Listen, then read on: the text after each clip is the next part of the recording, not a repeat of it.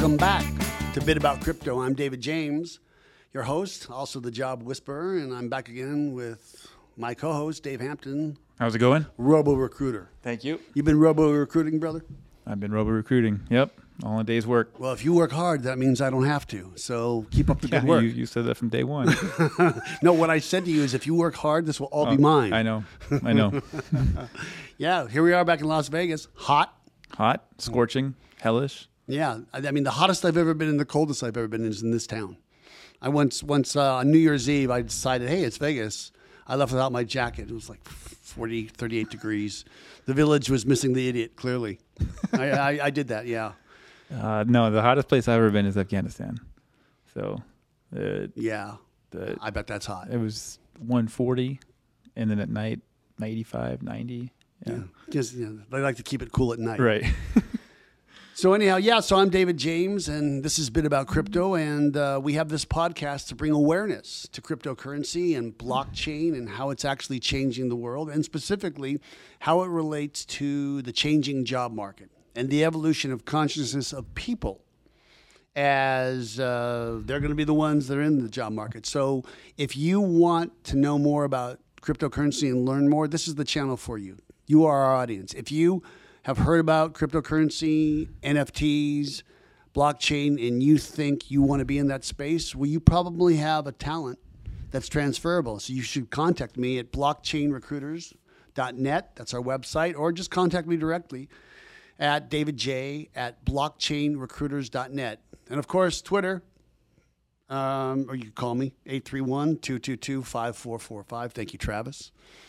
And give me on Twitter at the BTC Recruiter. And so, anyhow, um, so as you know, we have all kinds of different guests. And, and David, when we started this podcast, we- decided it wasn't going to be a number go up, this coin good, that coin bad. Hey, you should really buy this coin. Call my Patreon or, or pay me 50 bucks a month and I'll tell you what coins I have. It's nothing like that. And also, I just want to say that there are a lot of scammers in the comment section. Okay, that's not me. I'll never send you anything in the comments that say call me at this dumb telegram number and pay me money, okay? That's that's not how we operate. We don't do that. So those are all scams pretending to be me and Dave. So anyhow, back to where we were. what I was looking for is I wanted when I started this uh, the idea of this podcast, I wanted it to be from from people who had a different take on life, from a different world experience, and how they saw that blockchain was changing the world. And you know, the here we are in June of 2022, uh, 2021, excuse me. And you know, since this COVID, specifically the summer of 2020, it was pretty electric in the United States. I'm just going to use the word electricity. There's a lot of electricity, and you know, I mean, I I was I was watching Bitcoin just like everybody else and all the other cryptocurrencies, and you know, I've had this advocacy for it for nine years, and I've I've chartered our part of the recruiting firm for like two and a half years, and I saw something where th- there was this Zoom call that we had where there were a bunch of developers, and there was this one guy, and he says, "Look, I'm part of the Black Lives Matter movement, and I really think that Bitcoin is sound money, and it it takes away the disenfranchisement that we have." So I thought about that because I, I just lacked the awareness. And I thought about that and I decided I wanted somebody who actually can see really day to day the, the, the black experience in America in cryptocurrency. And I, of course, being the recruiter, we're recruiters, right? We find Right. people with a certain skill set, That's right. That's right. and I came across a gentleman who I'm really excited to have today, and we we're, we're becoming good friends. I mean, we're we're we're not true friends, but we're new friends. But I, I think we're going to become true friends. His mm-hmm. name is Uche Njuko, no, no Njoku, and I want to say it correctly, right? And the thing that really impressed me about him is when I looked at his LinkedIn profile, and as recruiters, we look at LinkedIn profile. at LinkedIn we profile. all day, every day. That's right. And I noticed one of the things that he had was he had progression, right? And in any field, you know, he started as uh, an assistant principal, and he was a teacher, and an assistant principal, and now he's currently uh, the principal uh, of a New York City school system. And I immediately knew just you know how you see somebody's photo and energetically you know this will be a good candidate for a certain. I, Yep. I just knew that he'd be right, and so I sent him this email, and I said, "Hey man, I want you to be on my podcast." And literally after I sent it, I looked at my email and he was sending an email to me asking me to be on his podcast. It's like it's like our letters crossed in the mail, our emails. And uh, so we I, I felt that that, that would that would go to my Jewish roots that that's kismet, right? Okay. And so we've had we've had a couple of conversations and we've gone off topic of just cryptocurrency, but one of the things that he actually said to me was that they don't teach financial literacy in the New York school system, specifically where he lives. And I went, and so he said, so his advocacy, in addition to being a representative, you know, to the, the hope, right, of mostly black youth, is, is that I want to actually talk about alternative blockchain financial literacy and give hope. And I went, dude. And I was, and we, we talked a couple of times. I was captivated. Yeah, no, that's deep, man. I mean, I remember one of the lessons I, I did. I had to scrap a lesson for, for an English class, and and that uh, that turned into the hey, you know, them them resisting reading or whatever it is we were doing, and to to the point of like, hey, you know why you need to read? And so we went into fi- a financial literacy class, and I, they were mesmerized, mesmerized because right then and there, they they realized what their future could and could you know could be, and, and maybe didn't want to be in terms of that. So. So, with no further ado, I'd like to invite our guest to actually speak. Uh, Uche, welcome so much to Bit About Chris, Crypto and you know, Bit About Crisco. Nice, nice. Bit About Crypto, and thank you so much for making the time. It is a pleasure to be here. Thank you so much. Thank you so much for your kind words. How are you doing? How are you gentlemen doing? Well, it's hot. I mean, I know that you you you you did a, a stint here in Clark County as a assistant yes. principal. Right. It was 120 yeah. yesterday, uh, but you know it's a nice cool 116 right now. It's still not as bad as New York, man. Humidity in New York. Yeah, right. It's, it's, it's a it's a, as it's they a say dry, it's a dry heat. As they say the Jewish community, it's a schwitz, but it's a dry heat. um, so yeah, OJ, it would be great. You you talked to me about you know your genesis on you know, where you're from where you actually got to an Inglewood playing ball. And can you talk about that? Just let the audience just know who you are. Sure, most, most definitely. So uh, again, my name is uh, it's uh, Uche Njoku. Um, if you see me, if you see me on social media, you'll see my full name, which is Uche Chukwu Njoku, and the name comes from Nigeria. Um, I was born in Nigeria of the Igbo tribe, and my family we um, relocated here in, in the late '80s and um, to Los Angeles actually. And I went to school in Los Angeles, middle school, high school, Inglewood High School, and um, then in high school, you know, typical kid, played football. You know, actually, it was funny because I actually came to came to America as a soccer player, and in in high school, somebody I had a coach who saw me and said, "Hey, you're a big kid. You want to play football?" And I said, "Yes." Not understanding that the football I was talking about was not the football he was talking about. Right. I thought it was pretty. It was pretty cool because it, it, it, still resembled something that I was familiar with, which was rugby. So um, played football. I ended up being a, a, a uh, started off as a very very small lineman. That's where you start all the novice football players who don't know much about the sport. They just tell you block, and then eventually went to fullback, and um, then ended up being a tailback. So wait, wait, is that kind of like when they're picking like in the park softball? Everybody gets a base. everybody else left field kind of thing, yeah, right? Right. Basically, okay. yeah. but it was funny because uh, I was, I think I, I, I joined the team its sophomore year, and I was about five, probably five four, five five, and I knew nothing. So it was like, okay, just stop this person from getting past you. And I was, you know, I was a short, little, stocky kid, so I was, I was pretty strong. I was able to hold most, most big guys away. Then eventually, I, I went from being like a uh, a guard to be the pulling guard. And then they were like, okay, you got a little speed on you. Then they were like, let's see, let's see what happens when we, when we give you the ball. Then I ended up being a fullback and uh, I got a little bit taller. I hit, I finally hit like five, seven and, uh, and I was about 170 pounds. And next thing you know, I was a tailback and I did good enough to uh, end up at University of Rochester, division three football.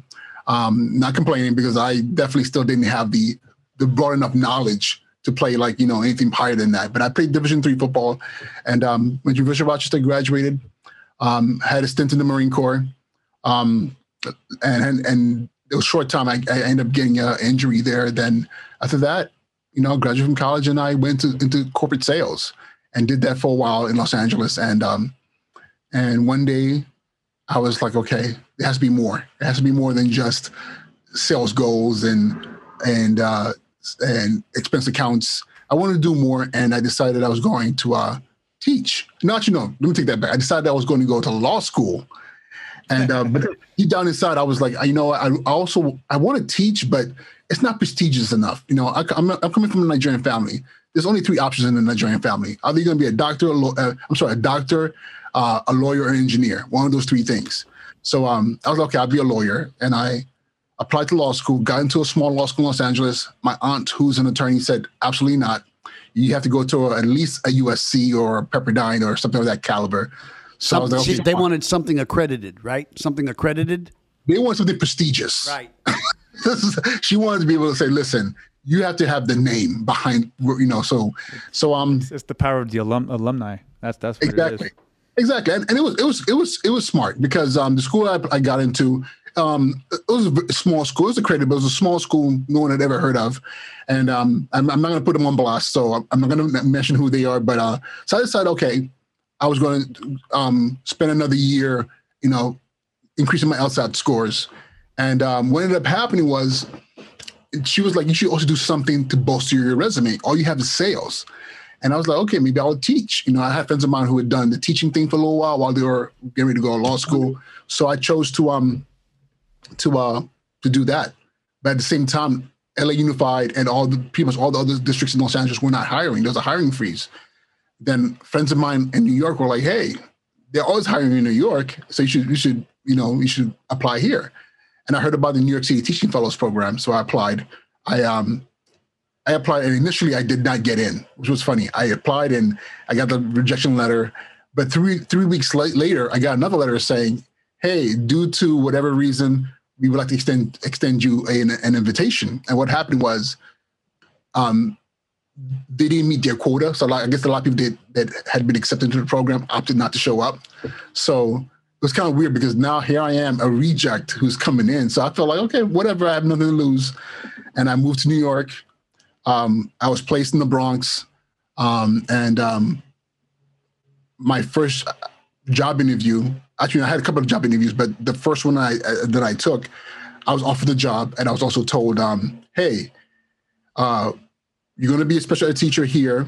Job is yours. But however, we see your military background. We see you from you from Los Angeles. Um, how do you feel about discipline? Which I thought was an odd question. Why would you ask me about discipline? I'm going to be a special ed teacher. And um, I was like, is it necessary? And and the uh, principal said to me, well, my assistant principal assistant principal is going to maternity leave. She's not coming back after that. So I need somebody strong to be the dean. And I thought, okay, this is weird um, I'm applying to be a first year teacher. Like I've never taught before. You're you probably, I'm, I'm guessing, I'm guessing Uche that you were one of like maybe uh, you know two men uh, on staff or something like that. Like I mean that, that's they're always looking for strong fatherly figures. Yes, but I mean I'm, I'm listen. I'm, gonna, I'm a very blunt person. I'm gonna call what it is too. Like I'm, I mean, at this point in time, I'm you know I grew those those flesh two inches. I'm like about five. I'm five nine. At that point, I was like 270. I was 270 in a ball of muscle. So I had like no neck, and I was just like, you know. So I'm pretty sure you saw, okay, a male, military background, f- football player, and not only that, um, intimidating black male is that at, at, well. And the school I was applying that that I that, uh, that I got the offer at had a serious gang problem, like had a serious gang problem. And I'm talking about everything was there. The Bloods, Crips, Latin Kings, Trinitarios, Didi. I mean, it was like a it was a menu of gangs in there. And um, I didn't really know that, but I thought to myself, wait a minute, so you're gonna make me a dean off the bat? So I was like, sure, I took the job. And I got there, then I realized what he was doing. He was like, listen, I need you to be my uh to be my personal security and keep on the pit exactly. But it worked out to my benefit because I thought what I thought was going to be um just a opportunity to um to but it's funny because in my mind I was thinking I'm gonna I'm not gonna have to teach as many classes, but I was spend a lot of my time managing the school culture. But I it, it was like all the stars aligned. My growing up in LA in, in a gang infested community, um, being in the military, being an athlete, all these things all aligned. So when I got there, the kids really gravitated, gravitated to me. And um, the numbers, the disciplinary numbers in my school in two years was literally cut in by like I mean it was cut, cut down to like a third of what it was before I arrived there, and um, from that point it was kind of like I was on a trajectory towards school leadership off the bat, and uh, and as time went on, you know I left that school, went to another school, and that principal um, took me under his wing and was like, "Listen, I see something in you. Join me." And and I went with this, this with this principal, and he became an executive principal, and he was and he created a turnaround team, and we, us and a couple other teachers went around schools just ch- turning around schools. And during that time, I became an assistant principal, and then I left for a year, went to Clark County Schools, was an assistant principal there. Didn't like it much. Went back to um to New York, and the rest is history. You know, but I came back. I was made a principal, and now I'm I'm, I'm, at, I'm at my second principalship. So my first was a middle school, and now I'm at high school in Brooklyn. So let me ask you this question. I ask everybody this question on the podcast. How did Bitcoin find you? I think it found me like everybody else. I think uh, this was like 2013. Was that 2013 when there was a little bit of a frenzy? That that that 12, 13, that 12, 13, 14. Those that time frame was where everybody was just going crazy, and everybody was like, "Oh my god, you could get rich overnight." You're talking about winter, winter of 2013 when it went from yes. 300 to 1,000. Yeah, and everybody was going crazy. My brother was calling me, and everybody was like, and I'd heard about Bitcoin, but of course, um, I didn't think much of it. I was like, there's all these trends in uh, in the digital space, and didn't think much of much of it. But to see something like it was weird. But back then, I was thinking to myself, is this digital is this digital thing that's not even tangible? Like you can't hold it, you know. You know, and I won't lie. A part of me thought that there was a coin attached to it somewhere, like a physical coin. And um, but I just remember watching the frenzy, you know, and um, and I was very confused, didn't understand it at all, and I kind of ignored it. And um, and I saw the, the the the, leaps over over the next couple of years, and then the bottom outs, and of course I went through the the same emotional trend of, like, like a lot of people. It's a scam. Like watch people losing their money doing this, but um, I think what happened for me was, um, as time went on, and I wasn't really participating as far as buying Bitcoin or cryptocurrency. But I'm a very curious person. And just when I discovered blockchain and I tried to understand what blockchain was and the whole, you know, verifiable ledger and being able, and then I started to understand the whole DeFi space as far as being able to like cut out the middleman.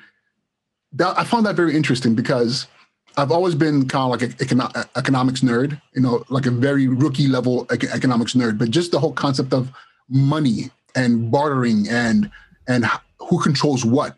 I thought was very interesting, um, especially being um, not only being an African American, because even though I, I, was born in Africa I'm here, I am a U.S. citizen and I've grown up in African American spaces, but also being the child of of col- col- um, colonialized spaces as well, and understand how economy has has really ravaged black spaces whether it's here in America, in the Caribbean, in Africa, and understand a lot, a lot of countries, a lot of spaces don't don't really control the amount their own monies.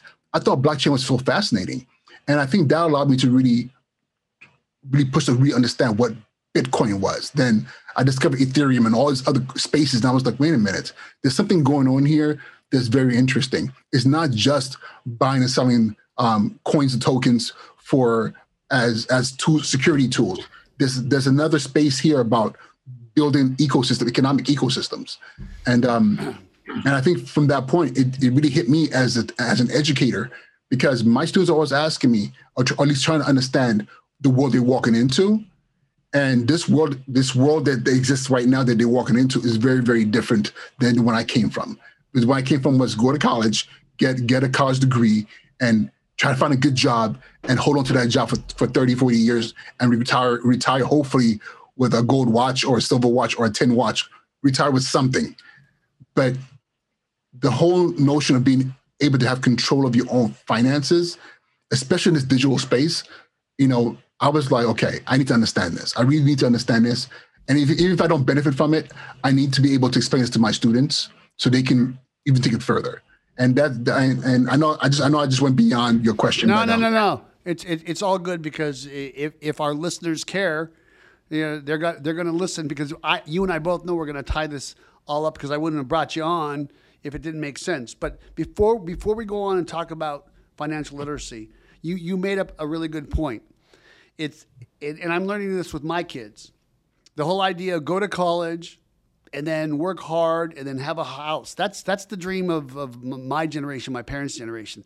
That's not the, the dream of kids. And what I the, I want to circle my point to you is what I'm seeing is is that the the same lie that kids are told go 120 $180,000 in debt, get a get a college degree, come out, be a slave to that college loan uh, payment and get the exact same job at Starbucks that the person who actually didn't go to college got, and now you're working for that person, right? And I know, and I know specifically one of the things that really resonated with me. You talked to me. It's like there's a there's a lot of lack of hope in, in, in the, the marginalized kids that you have because there's there's problems at home, there's violence, there's there's alcoholism, there's poverty, and and you you said that you're one of the uh, one one of the beacons of light. You know, you you got to go up and you got to represent that. You know, if you stay a course, that you can be something else, just other than what you see, right within this borough or or even this neighborhood. And I want to ask you, can you can you speak before we get to financial literacy? Can you speak on on on how you see that as far as kids going to college today and saying what's the point, or if that's accurate, or maybe I went on beyond the point I was supposed to go. No, no, no, no. I, I, I no, that's a very fair question. Um, so, so I'm, I'm going to preface what I'm going to say by by saying this first. Um, one of the, one, one of the benefits I, that I that I received growing up in the household I grew up in is that my my my parents um, my father went left Nigeria. We, I mean, we're from small villages in, in West Africa. My father was a really smart guy, and he got a full scholarship to go to Saudi Arabia, and um, he went to he went to school in Saudi, in Saudi. Met my mom when he was a student. My mom married him, and and we had me, and we moved to um we moved to Saudi. And the great thing about living in Saudi and traveling different parts of the world, you get to see um, realities. And I, have seen poverty in Nigeria. I've seen what poverty looks like, even in the Middle East. And I, I've seen what poverty looks like. And it's funny because when my father graduated and we came to America, uh, because we came to America because of the the dream, you know, the, the, the streets that are supposed to be paved in gold and the land of opportunity, which is still a land of opportunity. But but one thing my father learned, and I and I learned from watching his journey, was the whole notion of access, and and not quite being equitable for everyone. And uh, growing up in Los Angeles, I saw that. You know, we lived. We, I mean, we, I mean, my parents did, did they did pretty well for us. You know, we we weren't rich by any means, but we weren't, you know, in the gutter. But we were close enough that I got to see that and be like, "Whoa, that's what the bottom looks like." And so when I became uh, an educator in the Bronx, um, it's funny because I love the Bronx. The Bronx, the Bronx made me who I am today. You know, being able to to like like think about this. My last job in before I became before I left LA to become to, to come to New York City, I was working. Um, I, um, I was working sales. Then I left sales for a year to as I was preparing, for law school, and I was a personal assistant to a to a um, a retired um, real estate real estate broker in Malibu. And part of the deal was that I got to to live in the guest house on the beach in Malibu at a super discounted rent. So I woke up every morning on the beach in Malibu. Next, I mean, I would Adam Sandler walk by. I would see Matthew McConaughey saving saving um, beast um, um, dolphins. Like literally, I've seen these things.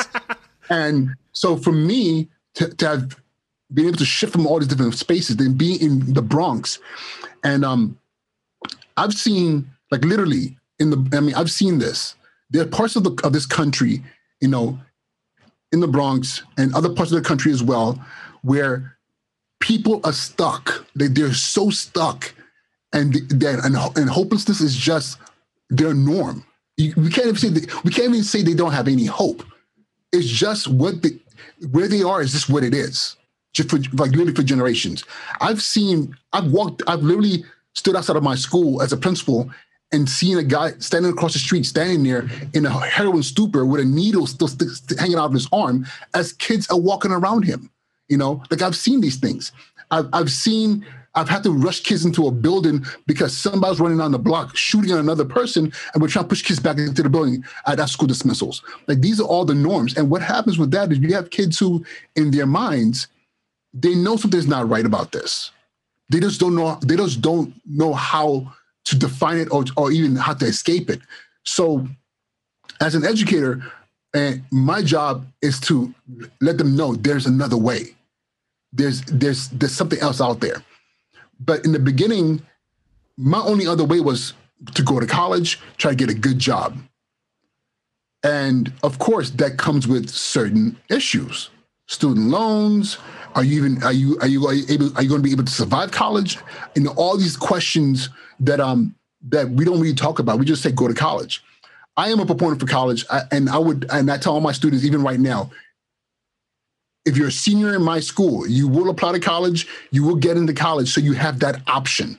But also, that's tied in around some serious financial literacy about student loans, understanding that you need to know what you're majoring in and what kind of financial aid packages or scholarship packages you're getting from these schools, and not just go to college just because you need to run away from from home. Because so I want to I, I want to talk on this. So so specifically, when did you come to the awareness? And I don't know how to pivot on this question. When did you realize that that this community of our, our future, you know, members of society from these socioeconomic environments lacked the phone, uh, financial literacy, or did you did you figure that out immediately? Uh, and then did you figure out, hey, now with blockchain, I can do something about it. I, I just want to get to the point where you said, hey, I'm okay. going to go above and beyond, and I'm going to teach these kids about blockchain.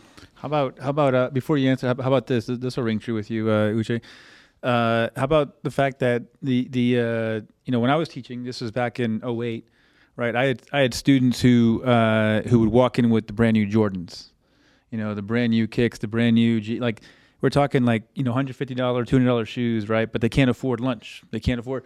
They're, so talk about financial literacy or lack thereof, because the the you know their their their awareness or their their their sense of of what right looks like is just is just morphed. It's it's warped, you know, in, in a certain way. I mean, I, I um, you know, what what do you? I mean, what, what what do you say about that, Uche? I mean, is, is that does that ring true to you? I mean, that, that, that's what I saw, man. I mean, no, no. I mean, 100% that rings true. And and it's funny because I've had this conversation with my students. You know, like if you notice, my my my social media handle is sneaker principal. I'm a sneakerhead. Um, I'll, you can't see the full screen, but right over on this side, you can see my sneaker. Yeah. Show it, Travis. Show it, Travis, right there. Yeah, yeah. My, my best friend's a principal in, in Dallas, and he's he's a sneakerhead too, man. You guys should talk. Yeah, but but Uche's got a bow to match. Does does Garrett have that? I don't know.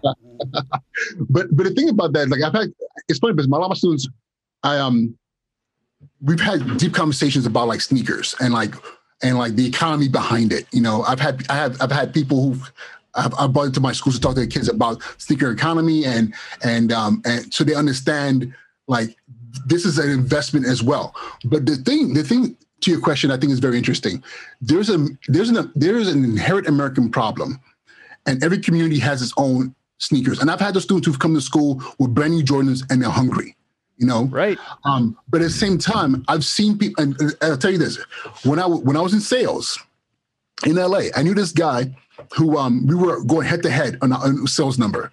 He drove uh, a Range Rover. This was, this was uh, 2000, this was like 2003, 2000, 2002, 2003. He had a Range and, and and beautiful car, beautiful car. And he lived in Manhattan Beach. So outwardly, you're thinking, man, he's living the life. He has yeah. the range. He's living, he's living in Manhattan Beach. He lived in, a, in, a, in an apartment smaller than this room. This was his whole entire apartment. You know, he had that car he couldn't afford because it's all about keeping up with the Joneses and right. creating a sense of of um, of comfort for yourself because you can fit in with everybody else. And what happens with that is this is the reality for a lot of Americans across the board. And the worst part about it when it comes to like these to a lot of poor um, communities, it still exhibits itself as in I gotta have the right clothing or the right shoes or the right thing. And not only that, we also live in a society where people will make fun of you or or or or or, yeah. or try to label you as less than because you don't have the, the, image thing. Right. And and and it's funny because I always ask myself, where does it start from? Because the guy who has the range he cannot afford and is living in a shoebox, you know, and but everybody thinks he's like he must be rich and he's not. You know, we, we we're creating that with our kids as well. You know, because the kid has to have the right shoes to go to school because a that might be the only thing they have in their whole entire life that ends up at, that's attached to their to a set, uh, to a positive positive sense of um, esteem, you know. And but then but uh, but I'll tell you this: that's been a, a space for me to really engage our our kids with with financial literacy. To the question about um, when did I realize financial literacy was missing? I realized that when I went when I went into debt, when I when I when I went into debt and I had to file for bankruptcy when I was um I think I was about 20 I was like 25 26 I had to file for bankruptcy. And uh, what happened? Very simple. I was over leveraged, credit cards. I, you know, back in the day when you, when you know when if you didn't pay one cell, cell phone bill, um, cell phone bill, you can go from AT and T. I mean, we all did it. It's, ca- it's called slamming. Yeah. okay. So we did did all that and and and but the funny thing, no one ever sat down with me and taught me like, no, no, no, no, no, no. This is how as an adult you move through society. You know, and the thing too, my my parents had bad credit. Again, they weren't educated in that, and um, I had a lot of friends of mine who college graduates who had bad credit as well. And it was, it's funny because I remember somebody asked me about somebody asked me about my credit score, and I was, and I for years I just pretended like I knew what that was. So you know, it wasn't until um, I was in my mid 30s that I realized, okay, here I am as assistant principal. I'm making a six figure, six figure salary, but I am literally living paycheck to paycheck. I'm making over hundred thousand dollars a year. I'm living paycheck, paycheck to paycheck. What's going on here? And I started like studying financial literacy and started. Um, and uh, I went to YouTube University, tried to figure out like how do I fix my credit. And what I realized was that once I knew what I needed to do, I was like, why didn't anybody tell me this? Like, why didn't anybody explain to me FICO? Why didn't anybody explain to me like this is what happens if you don't do these things the right way? And in my brain, I kept on asking myself, but this stuff is so is is so easy. You could teach a third grader. You could start in the third grade teaching kids about money, how money works, how credit works, so that it becomes a habit while they're young. I didn't learn this in school, and I would say I don't know anyone else who's an adult who was taught about credit in school. Neither I'm do 45. I. Yeah, I'm 45 now, and if I didn't get it when I when, if I didn't get it in school when I was when I was in the 90s, and then my, and then I know people who in the 80s didn't get it, and the same thing's happening today. There's a problem with our educational system because we're teaching core content, math, science, social studies, um, English language arts but we're not teaching life skills, like real life skills. And for me, real life skills is at the foundation how to handle your money. Okay, so indeed, so, yeah. I'll oh, go ahead, David. No, I was I was just going to say. I mean, my uh, my buddy, who's a principal, you know, he's talking. We're talking about the math curriculum, right? And w- say what you want about it. You know, his his take on it is is like you gotta you gotta take the math and you gotta apply it to real life situations. And what, what better way to do it than, than do it with like a financial literacy course? Like, you know, like it's just, it just makes a lot of sense that way. So, so, so, so here's the thing about it. Uche, you actually uh, have a podcast where you bring blockchain to anybody who'll listen, right? That's what you said to me. Anybody who'll listen, I want to talk about blockchain. I want to, I want, I'm fascinated by you, but it, I, I, I know that we're going to go three hours if I don't stop you because you're a captivating young man. So uh, talk talk to me about the uh, how we got to blockchain and how it's it's one thing to say, hey, this is this is how you get your FICO score up, and this is how you spend less than you make, right? That financial literacy. But we're taking it to a whole new level with blockchain, and I really want to get to that. So um, that that one is easy. So my podcast um, is. Uh, so what you're talking about is it's actually not the podcast. The podcast was a space where I was at the beginning of the pandemic, I was using to kind of connect with other educators and other school leaders to talk about our practice during this this time and space. What happened was this school year, this this this school year that's closing right now, is a full year during the pandemic, and mm-hmm. and in my school there was a shortage of um of just teaching time teachers and the the, the amount of time that we need teachers to cover and the students between in person and remote didn't make any sense. So as a, and, and so at the end of the day, what ended up happen, ha- happening was I had to teach some classes. My two assistant principals had to teach some classes to, to kind of have enough coverage for all the kids. And so I ended up teaching um, an elective last semester, which was film. It was my major is in actual film, film and media studies. So I was teaching a film course. And doing a film course, we were watching, I forget what movie we were watching, and a question came up about money. And that question just kind of like kind of like snowballed into a deeper conversation about economics and finance and things like that. And and the class was all seniors.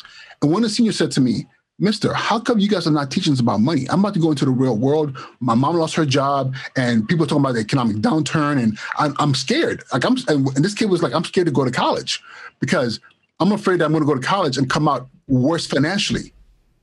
And I sat there and I was like, "This this is interesting because I've been saying this to myself personally. How come we're not teaching teaching this in schools?" And so that was last semester, and the course was only semester course. So I told the kids, like, listen, if you guys are interested, I will switch one of my one of my sections um, for the spring semester to be financial literacy. If you're interested, let me know, and I'll have you enrolled in that class. So I kind of like listen. I had no curriculum. All I have is experience and what I know, the the the little and a lot that I know from just from jacking up my stuff and fixing it back up. So, so I taught this financial literacy course this term, and we're going over, you know, the basic stuff, you know, credits and and budgeting. And of course, the one question that kept on coming up from the kids every single day, they Mister, when are we going to talk about crypto? When are we to talk about crypto? And I was like, you guys really want to talk about crypto? I was like, okay, let's talk about crypto. So we just we have these casual conversations. And um, as we were talking about it, I was pushed in my own personal time to really solidify my understanding in terminologies and to be able to really explain to the kids and and kind of dig deep. And from there, the class became almost entirely about crypto, entirely about crypto. And one of the questions the kids kept on asking and kept on coming up coming up over and over again was, Mister, how come when I go online and I'm trying to understand more about crypto, I don't see anybody that looks like me. I don't. I don't see black people. I don't see brown people. I see white people. I see Asian people. I see Indian people, but I don't see us. How come we're not we're not engaged in crypto? And I said, no, there are some people out there, but they're like, yeah, but it's it's not like everybody else, you know. And and the kids would then tell me, my mom tells tells told me that Bitcoin's a scam. Yeah, my auntie. Then the kids would be like, yeah, my, and this is all virtual. The kids would be like in the chat, yeah, my uncle said the same thing. My brother said the same thing.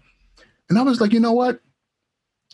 This is the real work. The real work is not just financial literacy in the traditional space, but the, this Bitcoin and, and, blockchain doesn't really belong to me, or at least my generation. It really belongs to to uh, these teenagers and these kids because by the time they reach adulthood, they will literally, they will literally be walking into a world that I might not even recognize, controlled by by by in this digital space. So as a result, I decided to like, I, I reached out to a couple of friends of mine. I decided to be like, okay, how do I get experts in the, in, regardless of what their expertise is in, in the crypto economy, in blockchain technology, to come into a, a space where I can present an audience of kids and their families and other educators to hear and learn about cryptocurrency. And um, last month, May, I did the first event and I had um, um, a, a, good buddy of mine who's really good with talking about the history of money. So he, he did he did the history of money from like the beginning all the way to to digital to to um, Bitcoin. They had another gentleman come from Eureka Inc. and they they work around NFTs and they came in and talked and they talked to my students, their parents, other educators about what what NFT is. And then I had this gentleman, um, BK the artist, who is a very famous um, um, painter, who is now putting um, static, static and um, and um, uh, animated, uh, uh, static and animated pieces that he's done into NFTs. And he he had so, he had an event in in um in early in early May where he had five static static images sell for like over hundred fifty thousand dollars. So he came and talked to the kids about these new spaces. And I will tell you this: what was amazing is the kids they got it, they got it. The adults were like, "What is this?" You know, but they were like, I've never, even, and no one has ever explained this to me in this capacity. So I was like, okay, this is what I'm going to do. I'm going to find a way every month to have another, to have multiple spaces, and once a month where I bring, I, I, I will try to bring people in in the crypto space to educate students from my from from my te- from my school community, their parents, and, and especially other educators. But what they I learned is that um, I I have to educate, or at least help to educate as many principals and system principals and teachers about crypto. And because you, I mean, I'm surprised about how many of my colleagues are like, yeah, I know about it, but I don't know about it. So I don't even know where to start.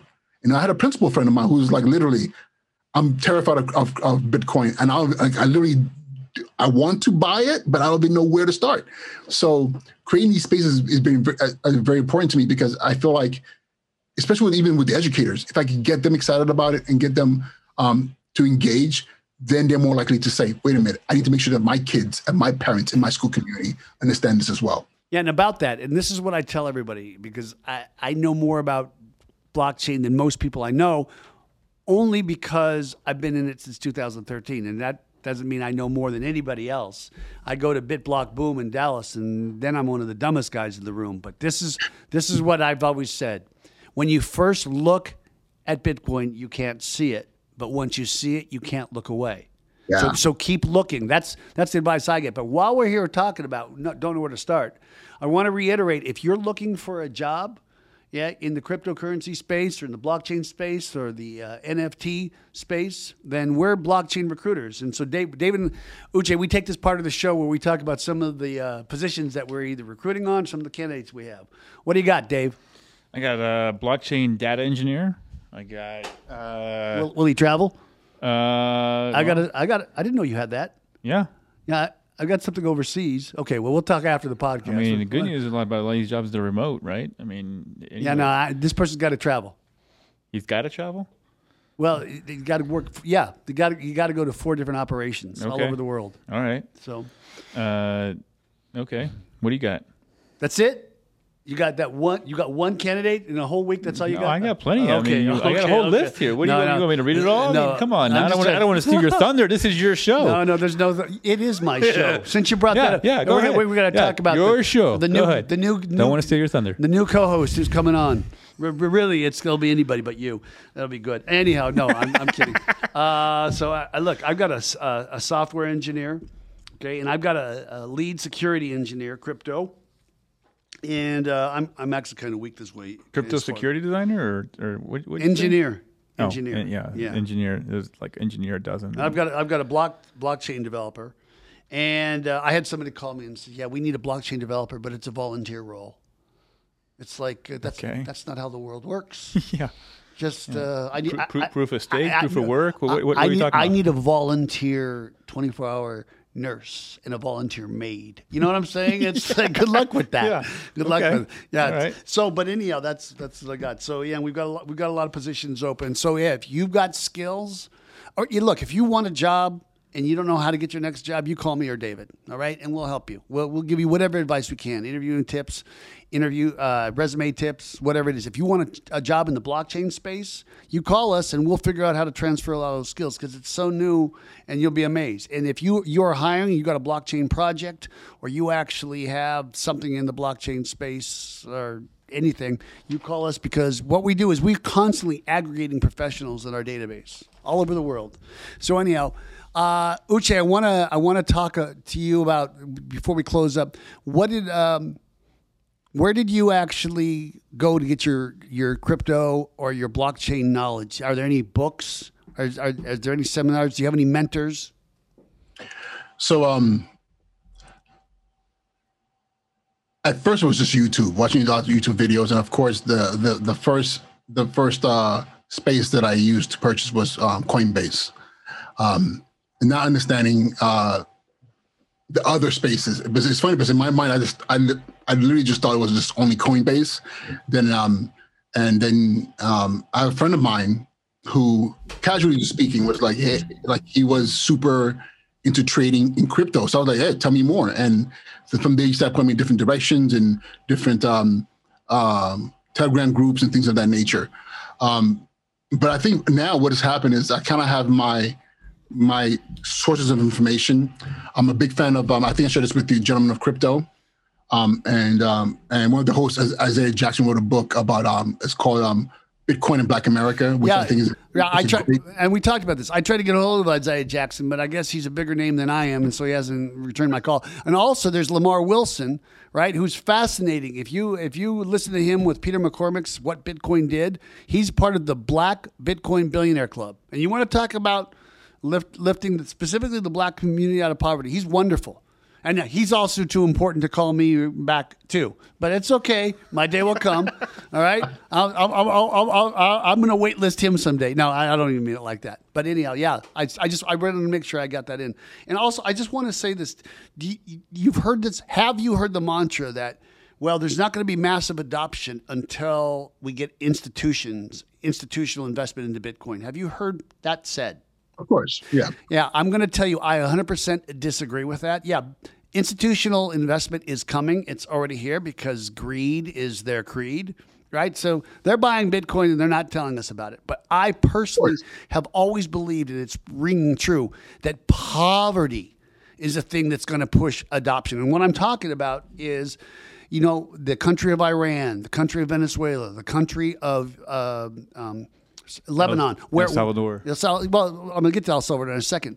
But the the thing that's so important about it is okay. So El Salvador just recently last month they actually made the uh, the edict that hey, Bitcoin is legal tender in this country, and it's not so much yay El Salvador, but you know, 20, the reason they did it is 22 percent of their GDP is from remittances from the United States and Canada right? So this this is Bitcoin is going to do to Western Union what Uber did to taxis. All right. And, and there, there are a lot of governments that don't like it. But all of a sudden, you've got whatever population of the, the Latin community, right, that's working in marginalized positions, because most of them are, right? And now they're going to their bosses saying, hey, can you pay me in Bitcoin? And it's like, what's Bitcoin? See, so basically the expansion of the financial network. That's that's where the idea is so huge. Not to mention the fact that for 3 Bitcoin, I can get permanent residency in El Salvador. So if somebody decides they want to tax my Bitcoin, make my Bitcoin illegal, all I need to do is tattoo my backup phrase on my body and just clear TSA and get on a plane, baby. You watch. Uh, I mean, I'm, so, so, I'm sorry. I, it's like I was expecting Nigeria to do it. If Nigeria did it, all next thing you know, the best hospitals, yeah. the best scientists are in Lagos. I mean, you know, because. No, but, but, I'll tell you this: the thing with Nigeria is this: people people fail to realize that Nigeria is the, is the most populous nation in Africa. It's, it's literally African giant. So and and it's a tale of two of, of two worlds in Nigeria. You have the immensely wealthy, like insane amount of money in Nigeria but then you have this expanse of people who are not even a middle. Uh, I don't think. Yeah, no middle class. No middle, middle, class, right? Either you're upper, you're, you're lower.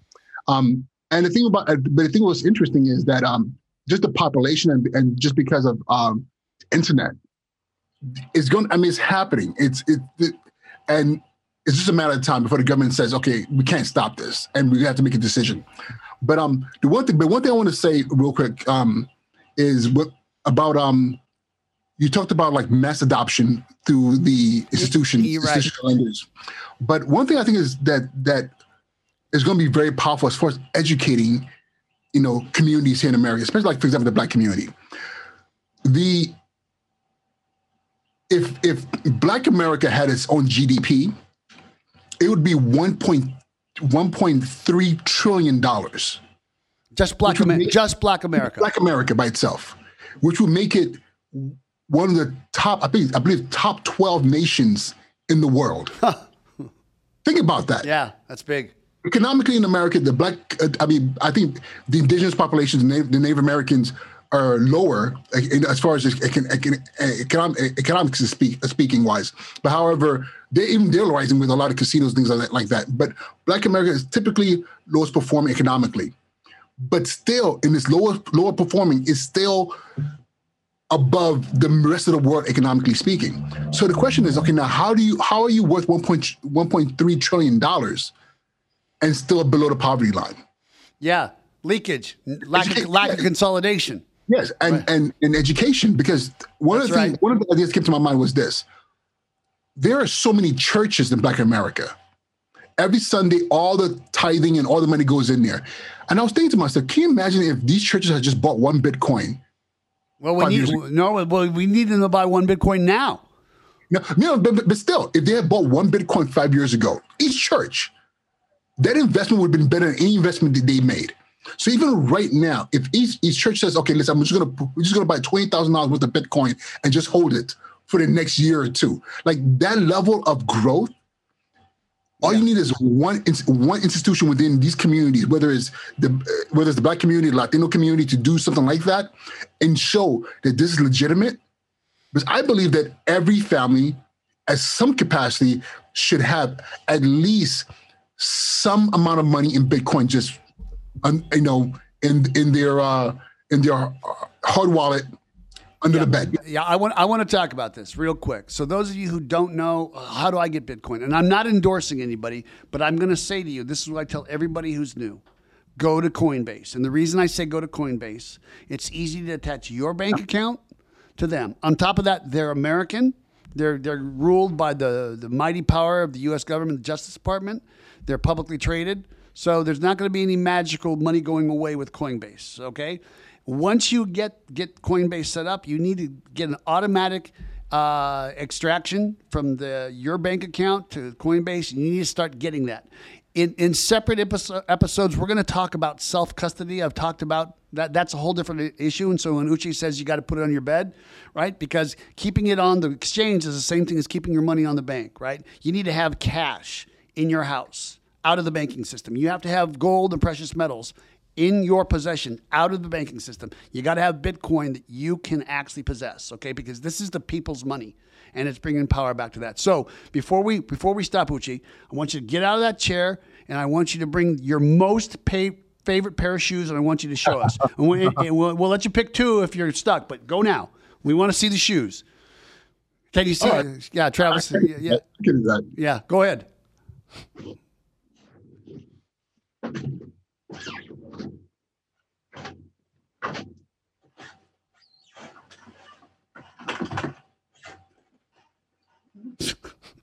Look at those kicks, man. Okay, put them on. Oh, you can't hear me.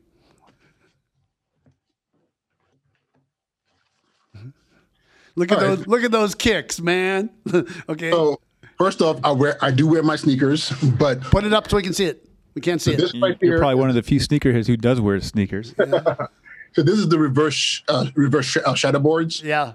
you know, and uh, Jordan ones. Okay. And what's interesting about these retail, um, 170 75 dollars. right. However, um, right now, brand new, uh, over a thousand dollars, and this pair right now, worn, is about eight hundred dollars. Well, let's see the other one.